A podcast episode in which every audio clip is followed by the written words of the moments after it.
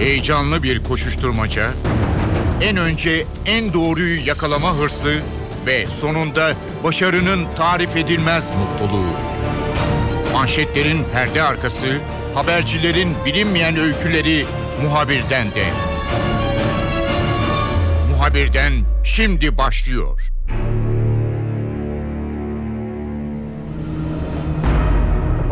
Muhabirden de bu hafta tek bir konumuz var. Filipinler'deki felakete yakından bakacağız. NTV muhabiri Koran Varol. Filipinler'deki felaketten hemen sonra bu ülkeye giden ilk Türk gazetecilerden birisiydi. Koran notlarını NTV ekranlarından bizimle paylaştı. Ancak bu çok önemli bir olay ve bir kez daha gözden geçirmeye gerek var. Dolayısıyla Koran'la bu ciddi felaket yaşayan Filipinler ilişkin notlarını yeniden konuşacağız. Muhabirden başlıyor. Ben Kemal Yurteri.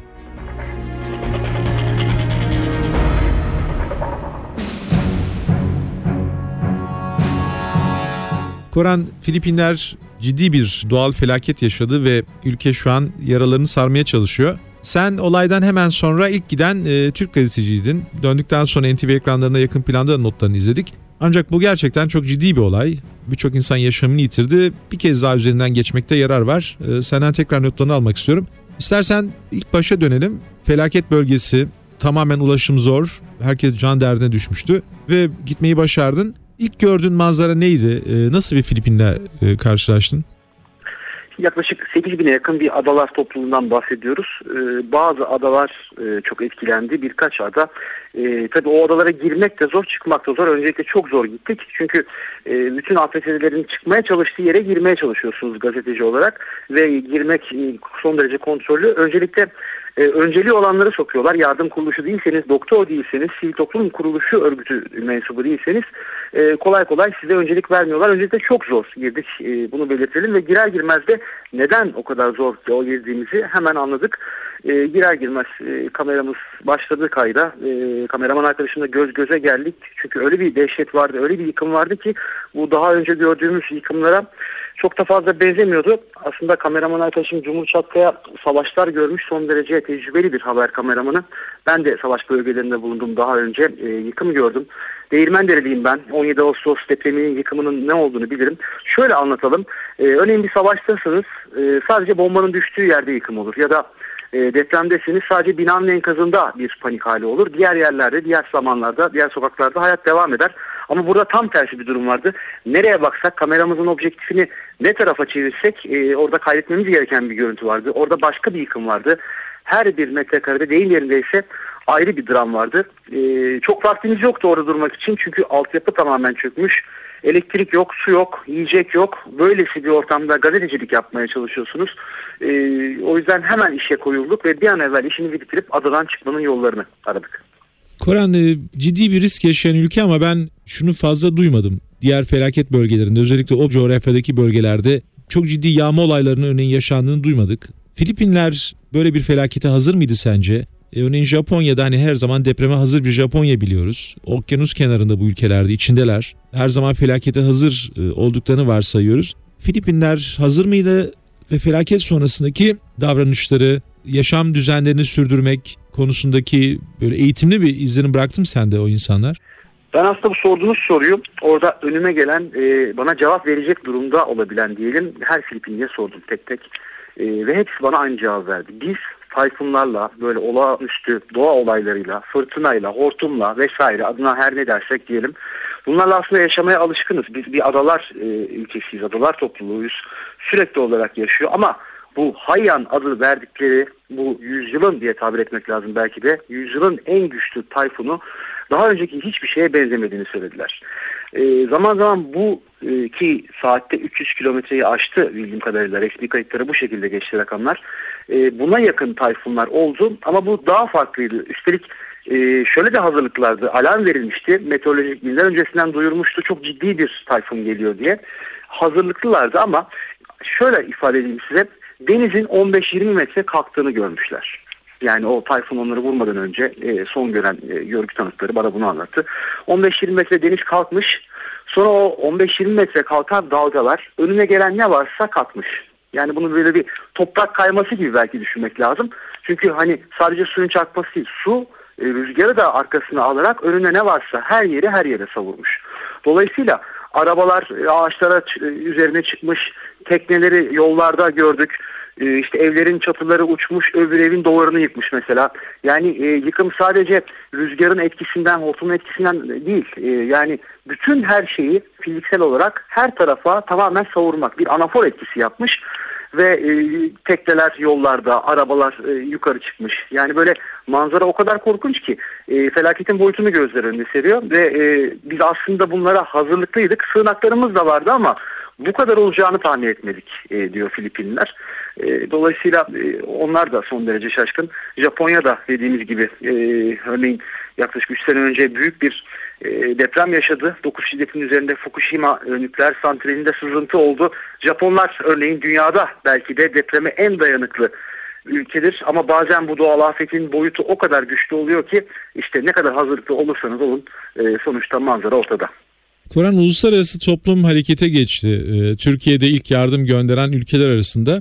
Orada e, böyle bir felaket karşısındaki e, uluslararası toplum reaksiyonu sence yeterli miydi? E, Türkiye'nin yaptığı yardımın orada nasıl yankı bulduğunu ayrıca soracağız veya belki bu soruyu yanıtlarken onu da değerlendirebilirsin. Şimdi uluslararası kamuoyu ayağa kalkmış durumda. Tabii Filipinler temsilcisinin bunun e, yurt dışındaki bir e, konferanstaki Tayfun'un hemen arkasındaydı. E, Varşova'da yaptığı konferanstaki çağrısının o konuşurken o ağlamasının ayakta alkışlanmasının etkisi de büyük tabii. E, oldukça büyük bir afet. E, bölge çevreci var komşuları hemen ayağa kalktı. E, gerçi Çin e, oranın yerel gazetelerini okuduğumda ben e, Çin'e büyük bir e, tepki var. Onu da hemen belirtelim. Dünyanın en büyük ikinci ekonomisi sadece 200 bin dolarlık bir yardım yapmış. Bu hani böyle biraz bunu alaycı buluyor Filipinler. Çin'e bayağı kırgınlar ama onun dışında e, sadece komşular değil biz Türkiye gibi birazdan bunun detaylarına da gireriz. E, uzak ülkelerden de çok ciddi yardımlar aldılar. Ama şimdi yardım almak yetmiyor. Şöyle anlatalım. E, az önce de bahsettim. Filipinler e, Avustralya ile Asya anakarasının arasında kalan o bölgedeki dediğim gibi 8 bin yaklaşık adadan oluşuyor. E, başkent Manila mesela. Manila e, Tacloban Ormok gibi felaketin yıkımının boyutunun fazla olduğu yerleri biraz uzak. Yani uçakla yaklaşık bir buçuk saat kadar uçuyorsunuz. E, Tacloban Havaalanı e, ondan da bahsedeceğim birazdan e, yıkılmış durumda. E, kule iş yapmıyor. E, uçaklar acil iniş modunda iniş kalkış yapabiliyor sadece. E, mesela başkent Manila'da toplanıyor bu yardımlar. Orada tasnifi yapılıyor. Ondan sonra kargo uçaklarıyla e, götürülüyor Takloban Havaalanı'na. Ama oraya inmek çok zor çünkü o kadar çok uçak inmiş ki aşağı. Yani uçakların iniş yapabilecek kadar bir koridor açmışlar deyim yerindeyse. Ve oraya yardımlar indikten sonra o kargo uçakları da boş dönmüyor. Güvenli bölgelere afet zedeleri taşıyor. Öncelik tabii ki yaralılarda, tedavi görenlerde. Ee, yani yardımlar toplanıyor Filipinlerin diğer güvenli yerlerinde başkent Manila elinde ki orada da Hava Kuvvetleri Komutanlığı diye tabir etmek lazım. E, hava üssünde toplanıyor. Hava üssü deyim yerindeyse yardım çadırına dönmüş durumda. E, dünyanın dört bir yanından yardım yağıyor ama yardım felaket bölgesine o yardımların ulaştırılmasında bir hayli sıkıntı var. Tabii e, orada e, gazetecilerin yaşam e, koşullarını da Koran seni bulmuşken konuşmak istiyorum. Çünkü biz bu haberleri bir şekilde takip ediyoruz sizler sayesinde ama oradaki felakete yaşayan insanların karşılaştığı her türlü risk, tehlikeyi siz de yaşıyorsunuz. Beslenme, barınma. Bu sorunları nasıl çözdünüz oradayken? Şimdi öncelikle bölgede ciddi bir salgın hastalık sorunu var. Yani biz indik, ağzımızı burnumuzu kapattık. E, tişörtlerimizden deyim yerindeyse maske yaptık. E, çünkü yerlerde cesetler vardı. Tropik yağmurları düşünelim. Biraz rüzgar da var tabii e, tropik yağmur suları cesetlerin cesetler su içinde o suları böyle insanların suratına doğru savuruyor. Yani e, yaklaşık 10 güne yaklaşıyor felaketin üzerinden. Biz oraya gittiğimizde bir 4 gün 5 gün geçmişti. E, yani cesetlerin halen daha kaldırılmadığını gördük. E, tabii gündüz hava 40 dereceye yaklaşıyor. Çok ciddi bir nem oranı var. E, cesetler e, deyim yerindeyse şişmiş böyle. Ve e, o sular sürekli olarak her yerde dolaşıyor. Çok ciddi bir salgın hastalık var. E, o yüzden e, deyim yerindeyse böyle nefesimizi dahi kontrollü kullandık. E, nefesimizi tuttuk öyle girdik biz Taklobana yıkımın olduğu yere. E, çünkü kullandığımız e, yüksek teknolojili cihazlar şarja mahkum cihazlar bunlar. Yani bataryalarımız e, çalışırken boşalıyor. Akşamları genelde yurt dışında, şey, şehir dışında hep böyle çalışırız. E, otel odalarını hemen şarja bağlarız. İlk işimiz bu olur ama orada kalacağımız yer yok, çıkacağımız bile meçhul. E, hem idareli kullandık şarjlarımızı E, hem de yani nasıl bunları şarj ederiz diye bir düşündük ama altyapı tamamen çöktüğü için elektrik yok. Yani tek şansımız bir an evvel orada işimizi bitirip en yakın güvenli adaya geçmek.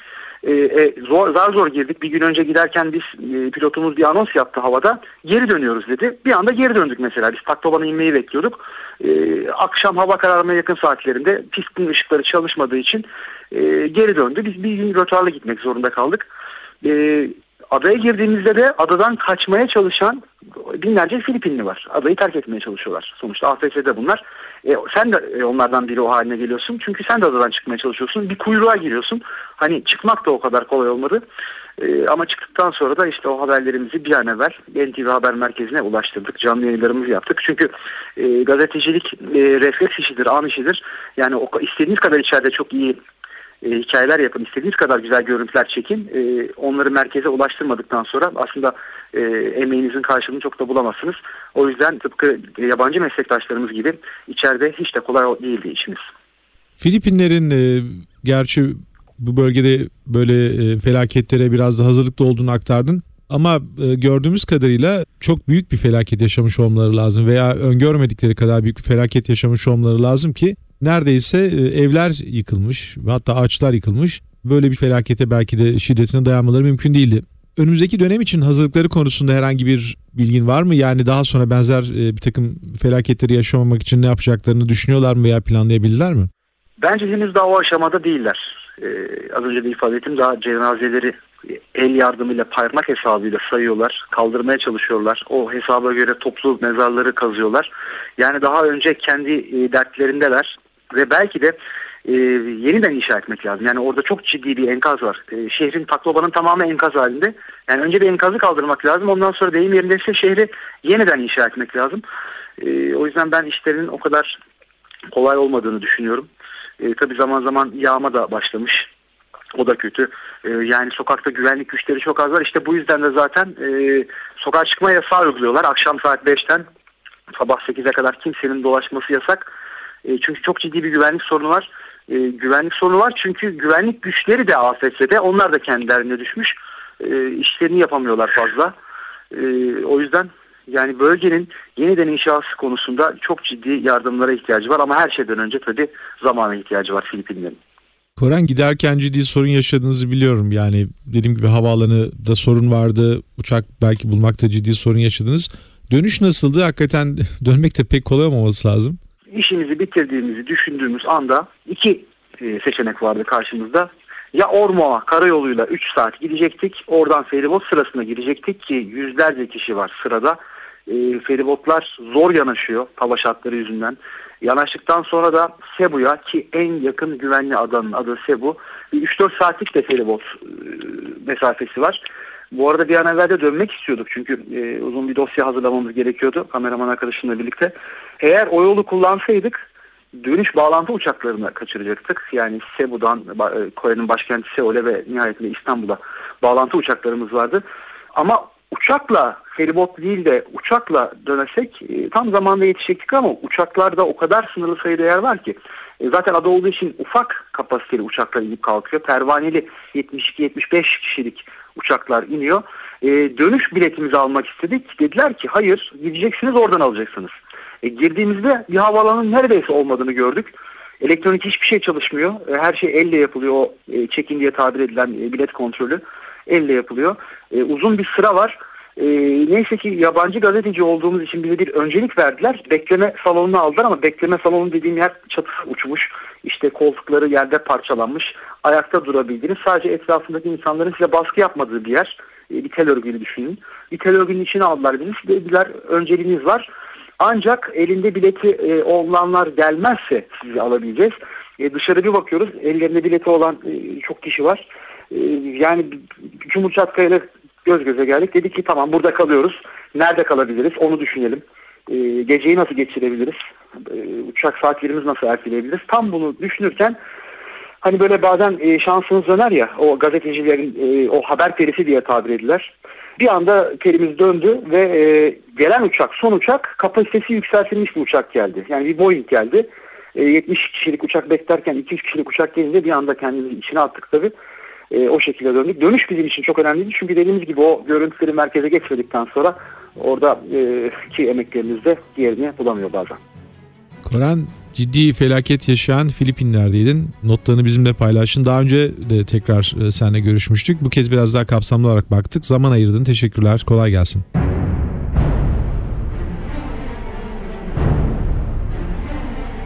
Koran Filipin notlarını bizimle paylaştı. Binlerce insanın yaşamını yitirdiği bu felaket gerçekten dünyada şok etkisi yarattı. Ülke yaralarını sarmaya çalışıyor. Biz de bir kez daha bu durumu, bu felaketi gözden geçirdik. Ben Kemal Yurteri, muhabirden de yeniden görüşmek üzere. Hoşçakalın.